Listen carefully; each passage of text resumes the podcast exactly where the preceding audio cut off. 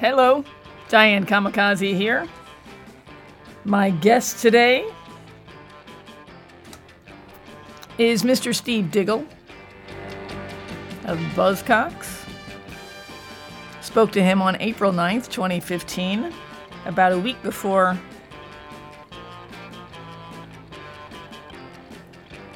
they flew to New York to play. Let's hear what Mr. Diggle has to say.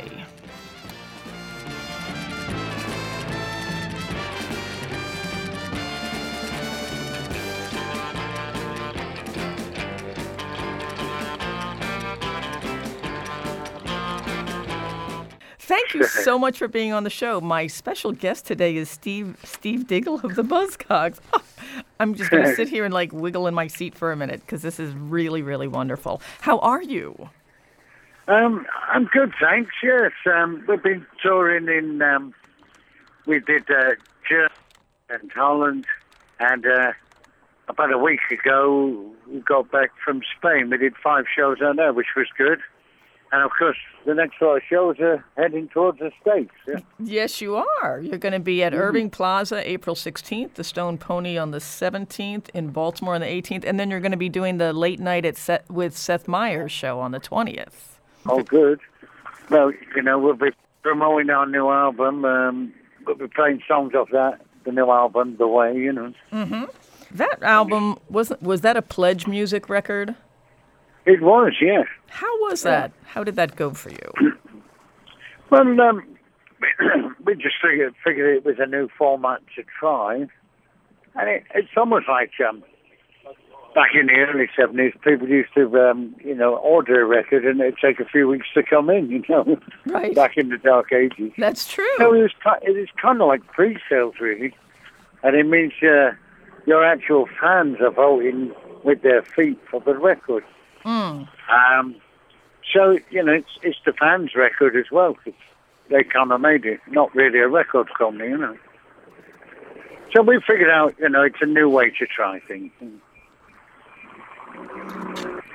Was it a way to connect with the fans more? Also, were you on the site a lot, looking at the the uh, Well, the comments? we, um, you know, we had different ranges of different vinyl and different things going on, a lot more than we can do with record companies these days sometimes, you know. yes. Um, so there's a, there was a lot more choice of the novelty things.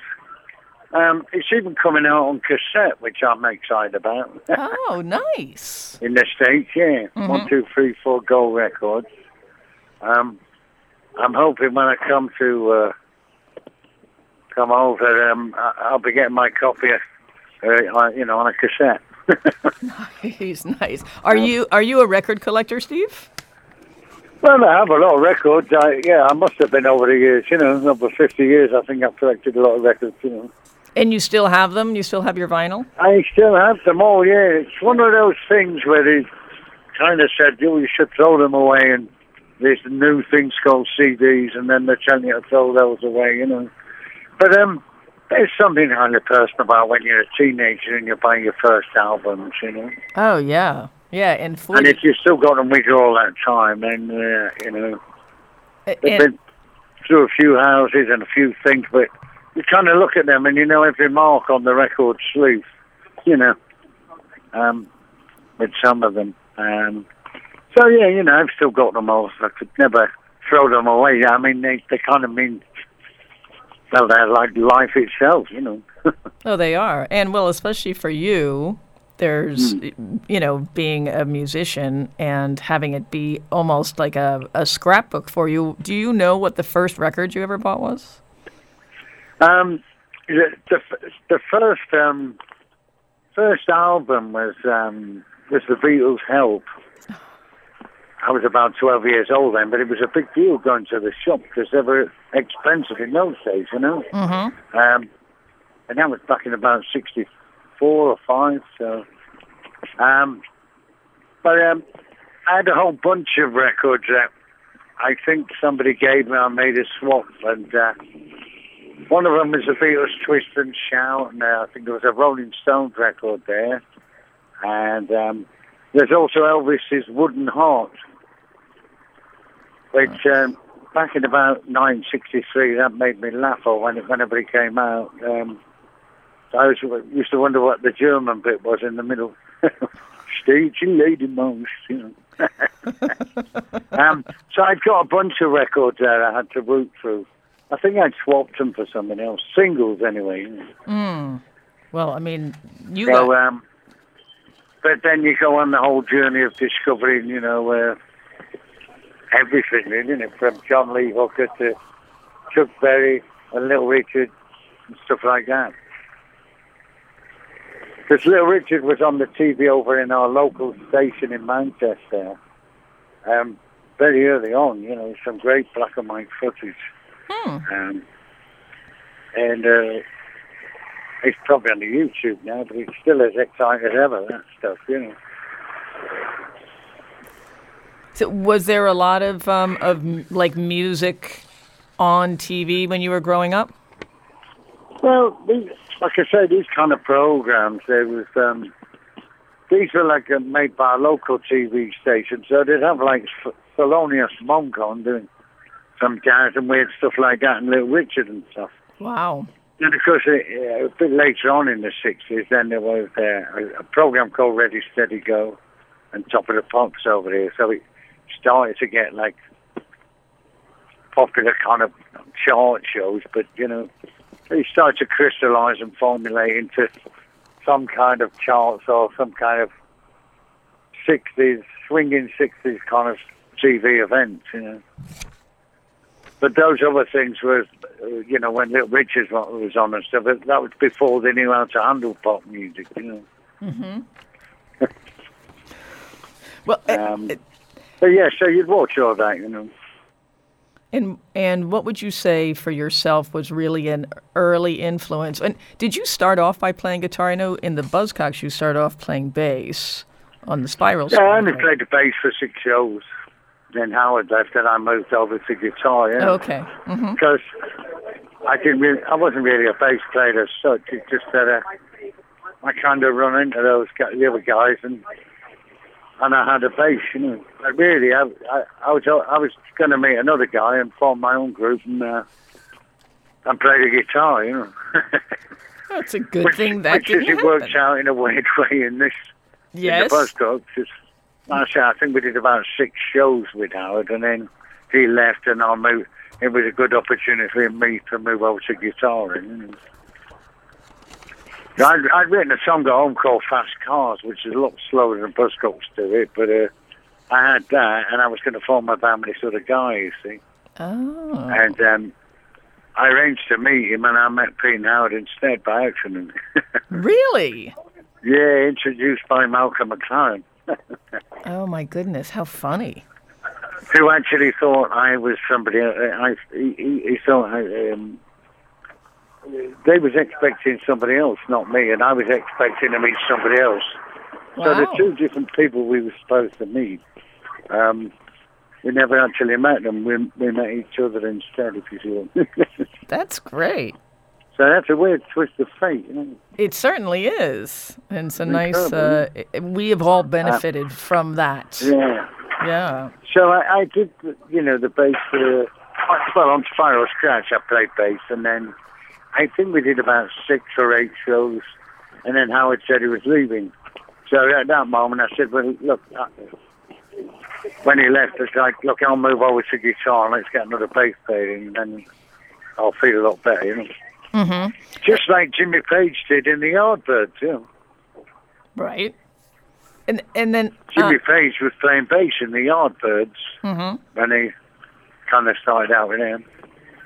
there you go. and then moved over to guitar.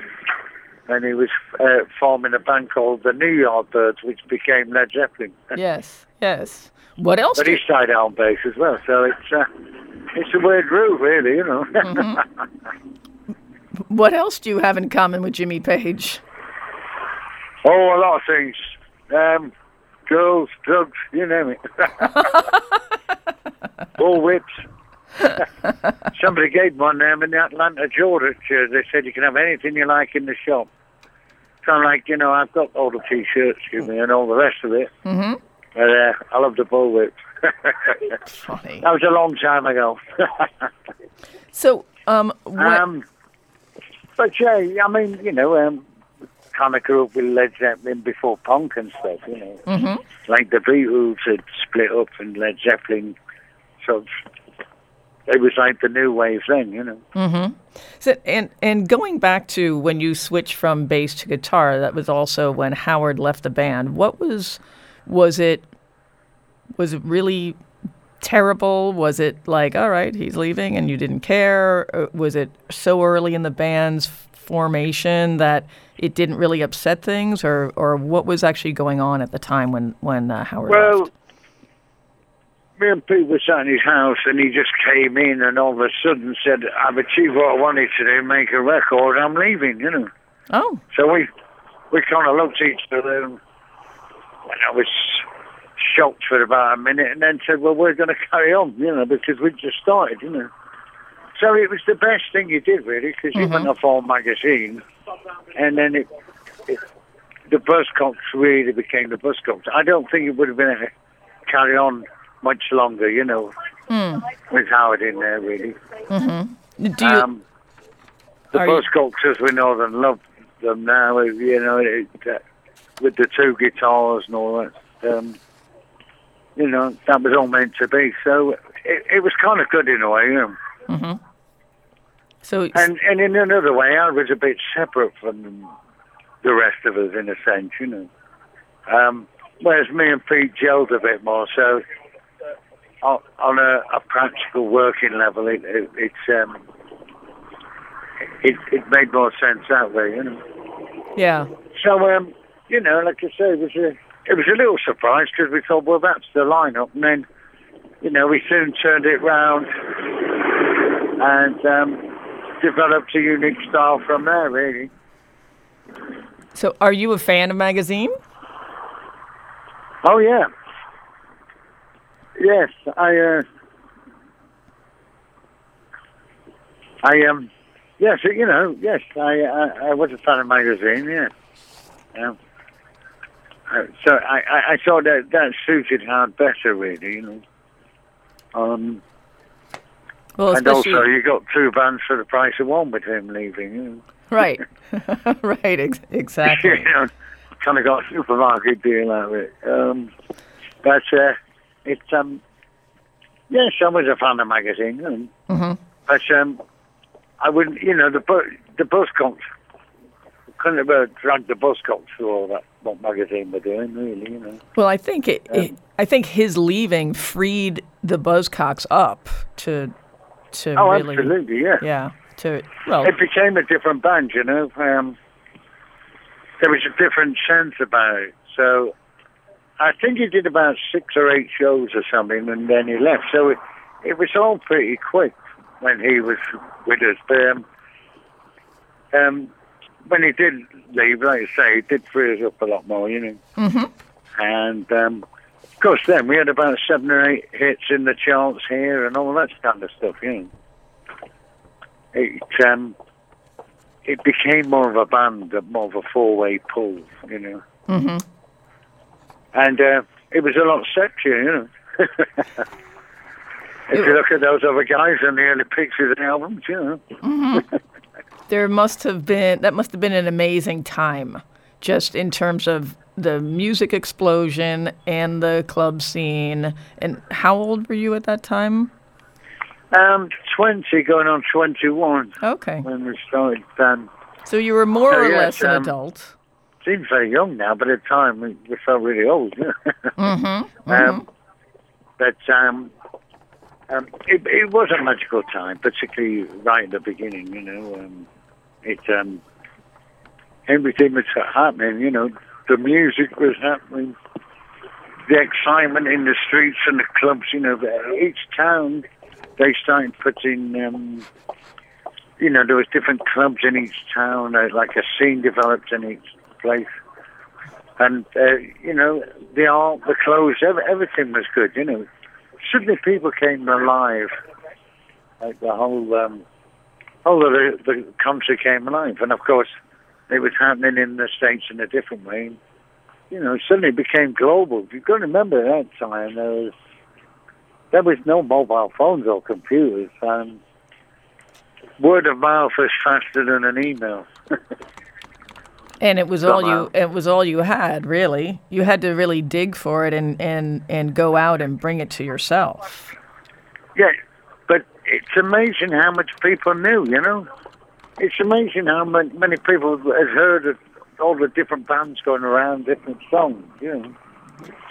That went on the, just on the word of mouth network and a few other things, you know? I mean, like I say, wasn't, wasn't as, uh, like now we can just put it on the internet. But um, everybody, you know, this kind of punk rock thing connected with the world, you know? By that moment. So it was it was a very exciting time. Yeah, um, absolutely. and, and at the time, I mean, I, and I certainly don't know if you can remember, but did you know that that period of time was going to be remembered forever as really like the fuel and the foundation of a whole generation of, of music that really made a difference for people? No, you you you you, yeah, you knew there's something kind of special about it, but I remember doing a double take sometimes and thinking, is this going to be, you know, is this for a few weeks, just like you know, to create this excitement and stuff, or is it? Um, is this going to be history, like legendary history in a few years? You know. Mm. I, I I do remember thinking that a couple of times at the time, but not really think. You know, it wasn't like I wasn't overly worried about it. But I thought, wow, this is so incredible. It might be remembered in years to come. Know? Be- because people did become alive, and um, it affected people in many ways. It was a very powerful force.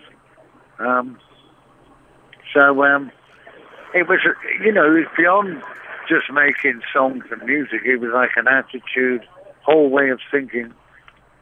You had to, it, yeah, you had to, when you listen to those punk records at that time, you had to rethink your whole consciousness about how you listen to music and what it's doing to you, you know. It wasn't just simply entertainment. Um, and so I think that was very powerful, like say, for a whole generation, you know. Oh, and for generations to come, for sure. And generation to come, yeah. Yeah, yeah. Yeah, a lot of those records, I mean, a lot of our Buzzcocks records still sound like they made last week. you know, They do. Which amazes me because at the time we'd go in and make these records, hmm and you didn't think how, lo- you know, you weren't worried how long they're going to last. But um, they still sound as fresh. That's something, you know, we, we didn't predict or really thought about when we was making them. But um, when you hear them, like I say, they, they still sound as relevant now as ever, you know. Well, and I, I think I- think there's something about the Buzzcocks music inherently that just does sound fresh by virtue of your style. I don't even know Mm-hmm. quite how to say that in any other way.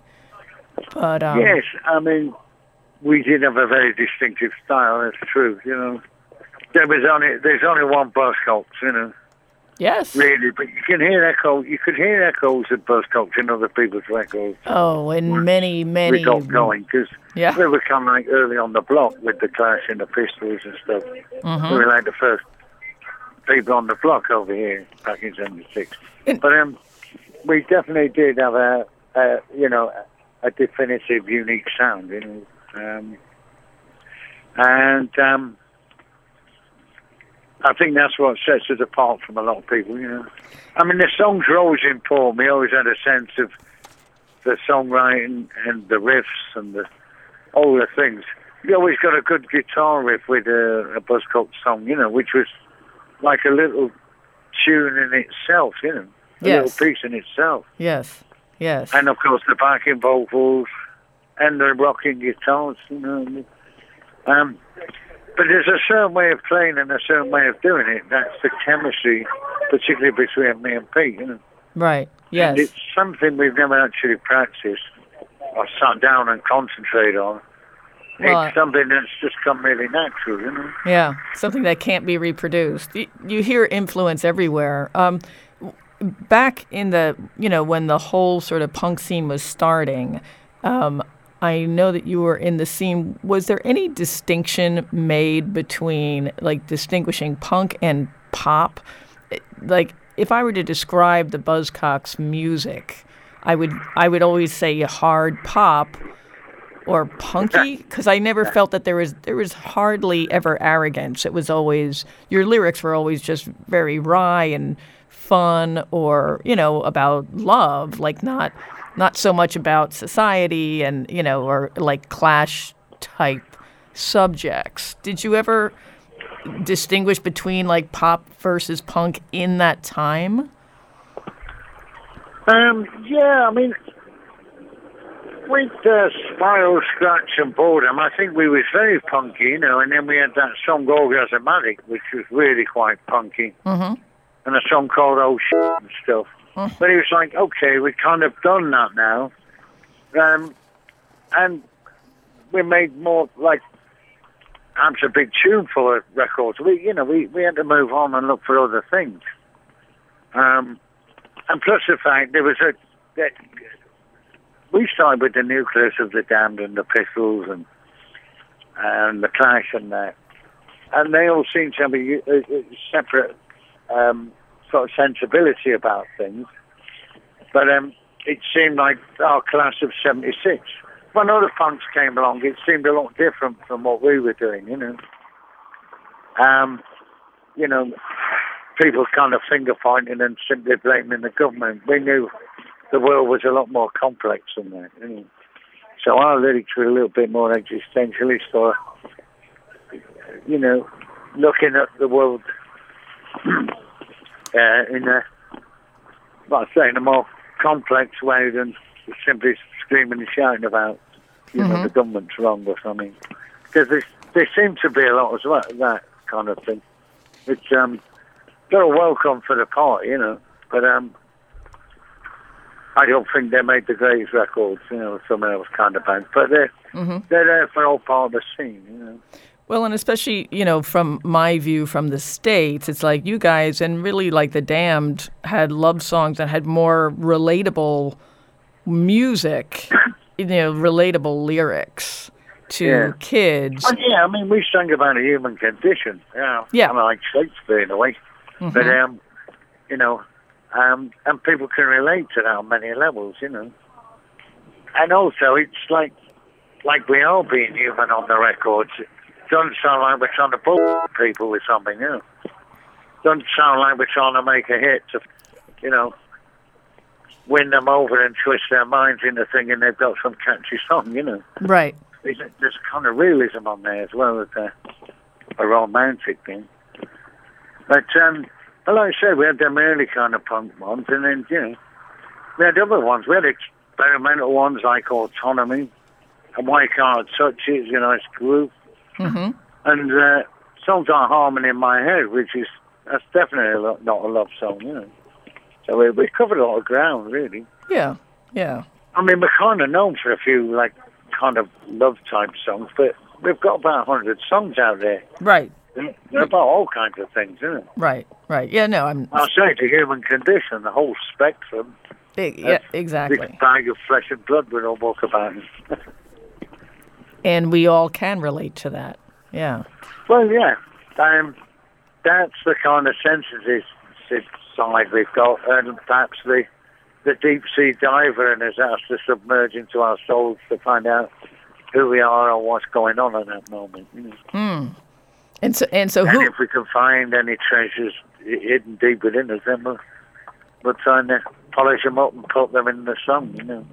And so then who would you say who would who would you say that Steve Diggle is today?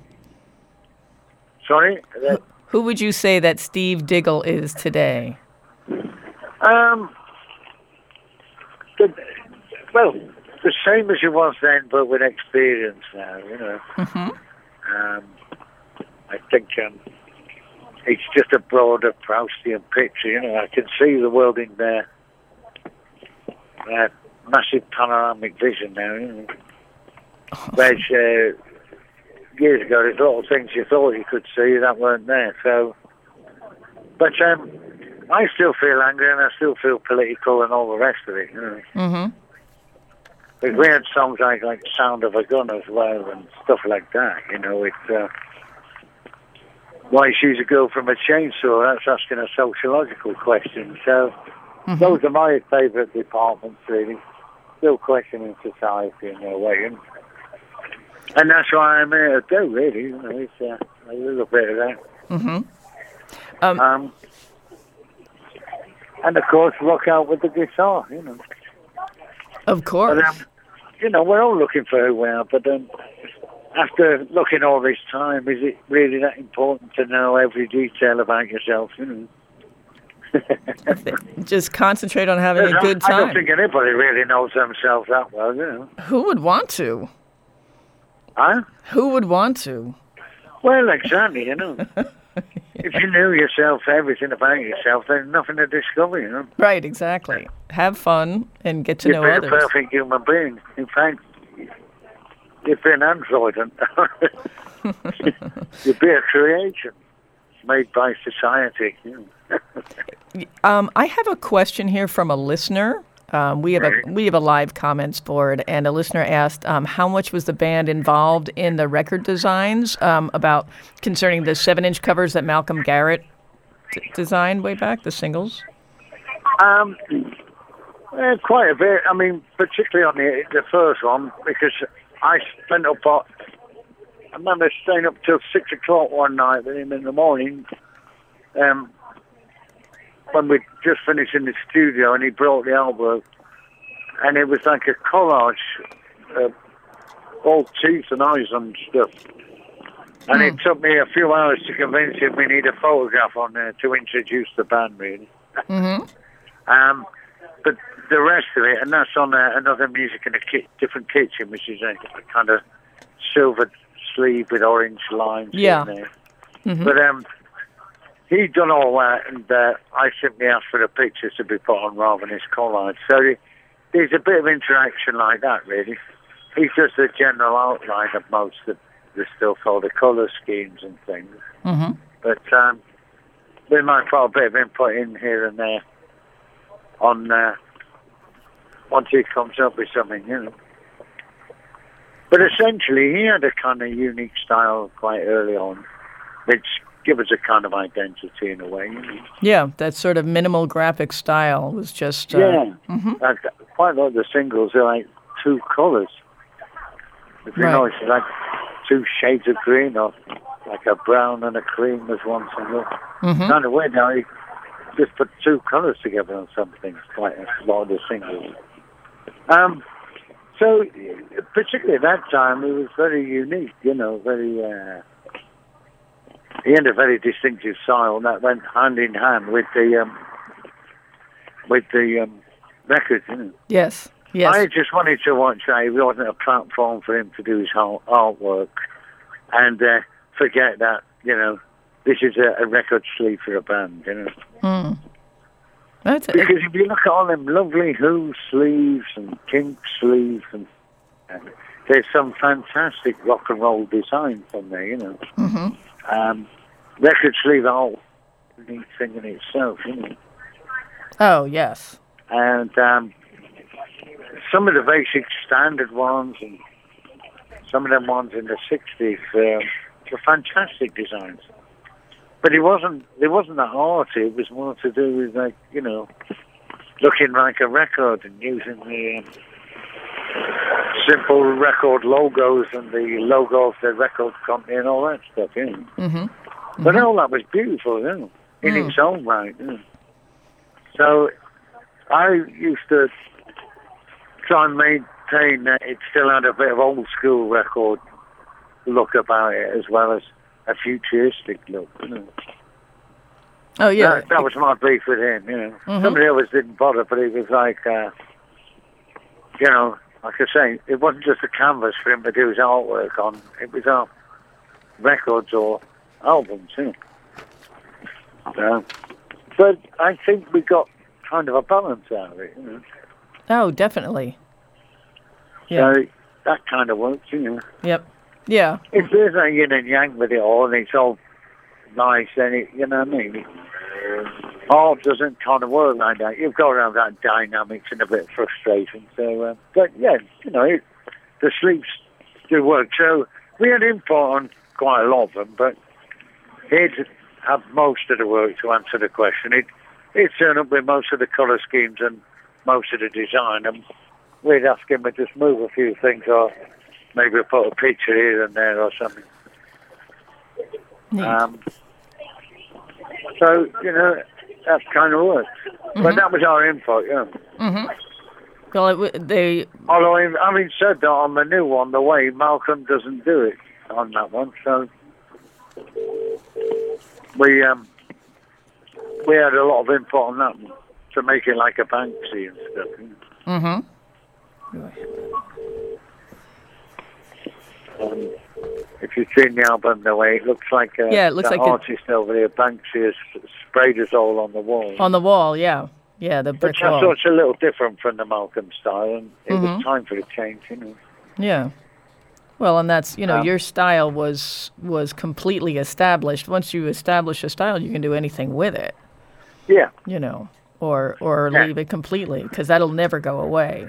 It was No. just that that you No. know the series of the first singles and some of the first albums just had such a look, and it was really you know delightful as a consumer, as a you know as a music person and buying records. I was it was like it was like a new comic book coming out, kind of like oh wow the new Buzzcocks record. Oh look at this one, you know, and you started to really get the idea that that there was a like it was a series and there was some connection, something that pulled it together. You know, Yeah. yeah, it was really, Yeah. really. I mean, um, there was a little bit of playfulness on about consumerism. You know, the first album that was released over here, I know it wasn't released in the States right away. hmm I think Singles Go, Going Steady was the first release in the States. Right. Yes, on IRS. Over here, we had a, an album called No Music in a Different Kitchen. Right. And uh, the bag, the plastic bag that came in, uh, Buzzcocks bag, it had a, in huge letters products written on it, which was the beginning of that, like I say, a little bit of playfulness about the consumerism Hmm. other side of things. It just had product written on the uh, plastic bag. When, so when you come out of the shop, they had that, you know. And uh, I think there's a few other moments like that on the sleeves as well. Um, dealing with the consumer world, or, you know, what I say, Nice. being flirtatious or playful with it. mm, Mm-hmm. Which was, I guess, kind of different at, at the time, you know. Oh yeah. I mean, eh, well, It's not- and It's almost like you bought a funk record, but we are making you wear your ball products as well, you know. right. Yeah. had a, And a bit of a weird, um, and you guys put a out. weird mindset about it, you know. But also, it, it did make you think and make you smile as well, you know. And um, you guys put out the one of the first sort of independent, like band produced records, right? Spiral Scratch was on your own New Hormones label.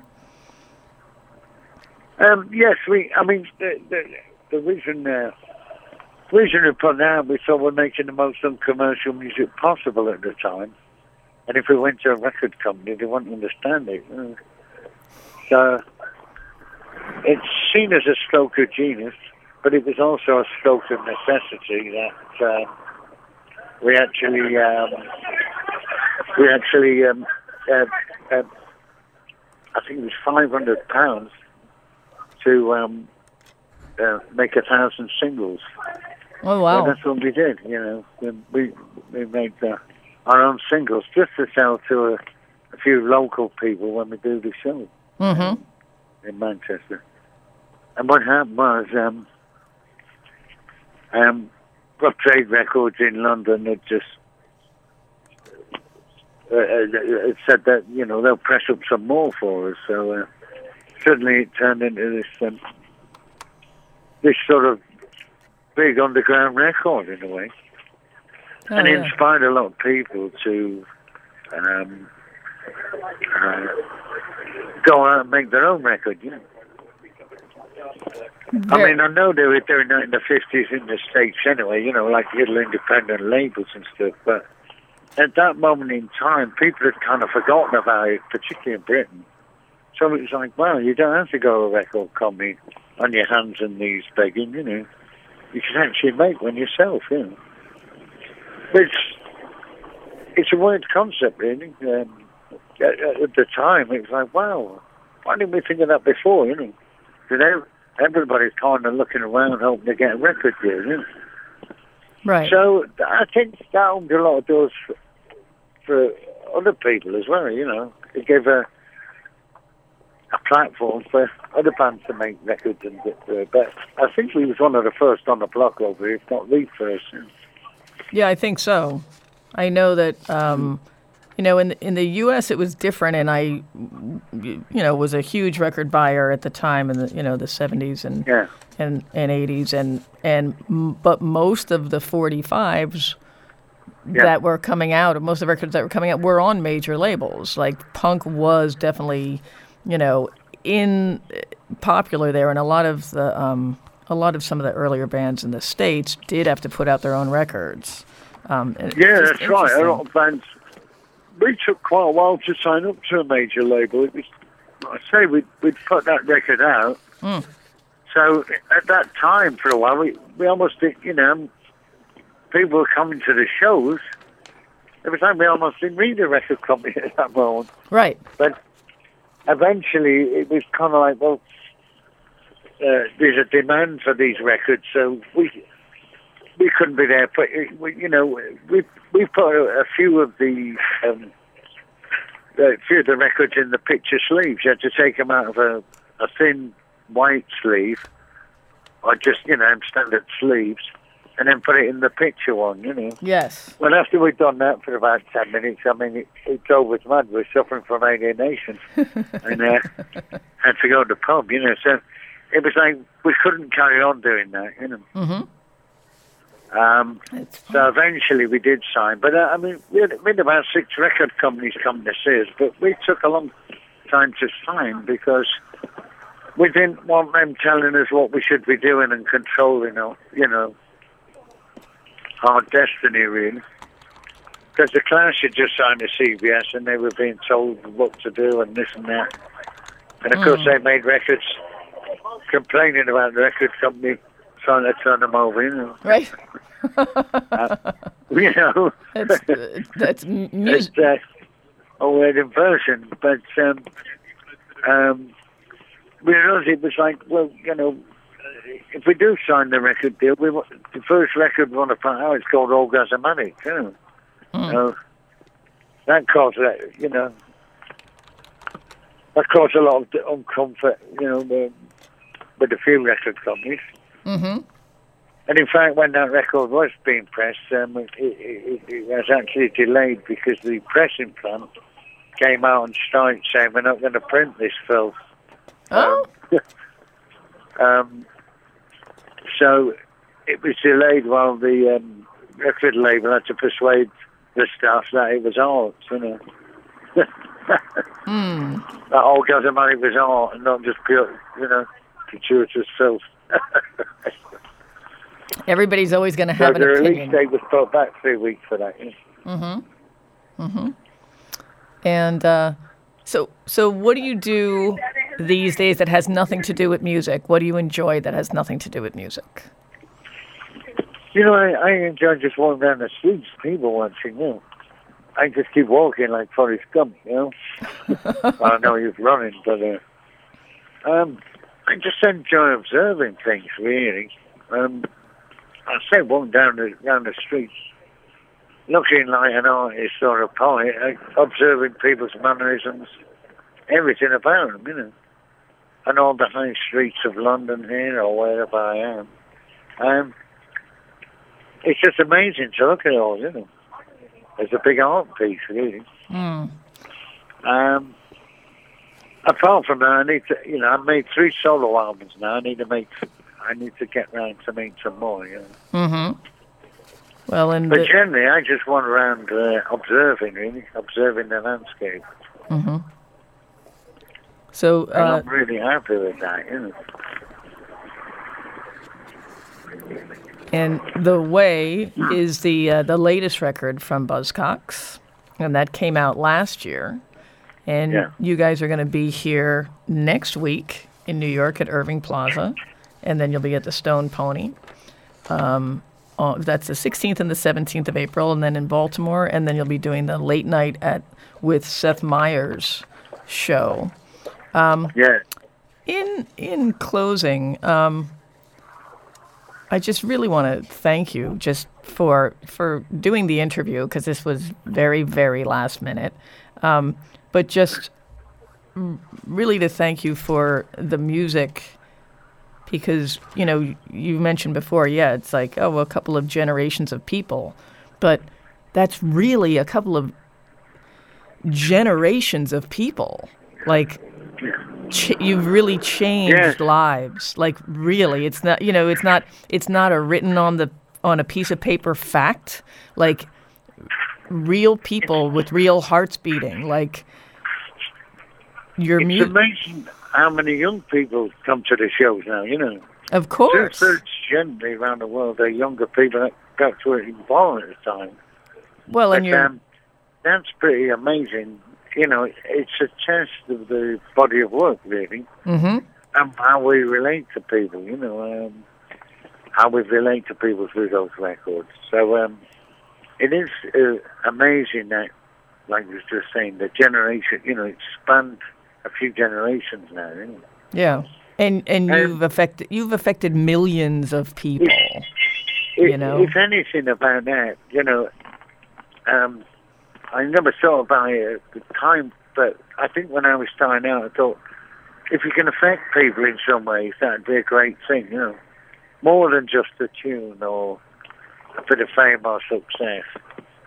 You know, to be actually have some powerful input um, to inspire people, you know what I mean? hmm And um, I think at least Buzzcocks are inspiring in one way, you know.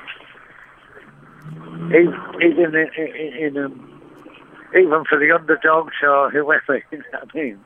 It's, um, it, you know, there, there's still something inspiring about be, just simply being a human, you know.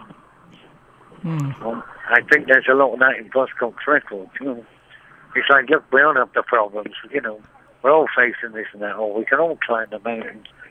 Uh, there's a lot of things going on in those leagues, you know, that uh, people can relate to. And indeed, we're doing the Stone Pony. Um, I've met the boss a couple of times on the when he's played over here, uh-huh and there was Stephen, yes and um, he, he's got a Buzzcock. Bruce has got a Buzzcock record. awesome Yeah, when I met him, I said, you know, I'm Steve. I'm playing the Buzzcocks. He said, I know you are, Steve. He said, I've got all your records at home. so that was a great compliment. oh yeah yeah so, so now the boss has got him, and then we're, we're going to nominate his home turf there at the Stone Pony, aren't it's like Um, one big circle yeah, that's, that's a little story for the Stone Pony anyway. Yeah, and and so much so much love and respect for you guys, because you you do really get to speak for us. We can relate to your music. You make our moments better because I mean all your songs are really you know they sound fun and uplifting even if the lyrics are you know wry or, or uncover something that maybe we don't want to talk about. But but Buzzcocks music is so relatable, and so many people just have gotten so much out of your music. So yeah, thank you. Yes. Oh, thank you very much. Uh, it's a pleasure, you know. And I just want to. Um, do you remember coming to WFMU and playing in East Orange, New Jersey, many many years ago? Um, Um, you had the Winni- Crazy, yes. You had the- you had- yeah, you had the- does ring a face bell, yeah. you had the Winnebago, and that was the day that We I. get, we get around to a lot of places, but it, it, it, it's slowly coming back to me. Well, here's the thing that you might remember because I was there. I actually I was the I was the engineer on the session, and it was terrible. It was I mean you weren't terrible, but but it was not the greatest uh, setup. We didn't have a great professional setup. But that was the day that that was the day that IRS Records went under, and they were going to take the Winnebago away. Wow. so, but so so thank you and thank you for being a friend of WFMU because you guys have been in our history also for decades. You know, Yeah. and what Oh, you what you Yes, bring Well, yeah. yeah, and what you Um, bring to the world, you just bring, you know, wonderment and and uh, and cheerfulness and wonderful music. And uh, all, I mean, Buzzcock songs are masterpieces, you know. So Well, thank you so much for that. You know, it's um, you, um, I suppose it justifies some reason why you, why we do it. You know.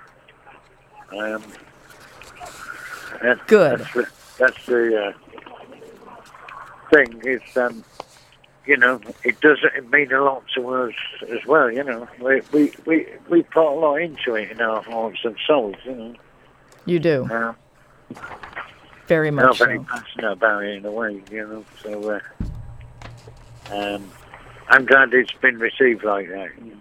Absolutely. So um, I'm going to let you go, and I'll just say that the latest Buzzcocks record is called The Way, and Buzzcocks will be uh, playing, performing at Irving Plaza on April 16th in New York City, at the Stone Pony on April 17th in uh, Asbury Park, New Jersey, and at the Soundstage in Baltimore the 18th, and then you'll be on Late Night with Seth Meyers on the 20th. Steve Diggle, thank you very, very much. And uh, everybody loves you. I've got all the listeners. I have a comments board here, and people are just like, thank you, thank you, thank you, fabulous, major respect. And uh, the buzz, uh, you know, the band endures. And uh, thank you for, so much for your time. And Well, yes, have a a pleasure. Thanks very much. I'm really looking forward to coming over and um, and playing the shows. You know, yes, absolutely. that's that's one of the things the Buzzcocks do best: make exciting shows. For sure. Absolutely. So we're really looking forward to it. Enjoy the rest of your day, sir. okay, thank you very much. And uh, I might go to the pub after this now and have a, a British pint of beer. There you go. All right. yeah. Thank you. Thank you very much. Okay. And uh, we're looking forward to coming over and playing. Excellent. Thank you. Bye bye. Bye. Bye.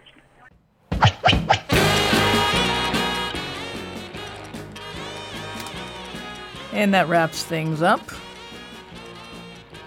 Thank you to Steve Diggle for making the time. It was almost an impromptu phone call. If you knew what I went through to get that, you would be laughing. The podcasts are managed by Liz Berg, and for WFMU, I am Diane Kamikaze. See you next time. Thank you for tuning in.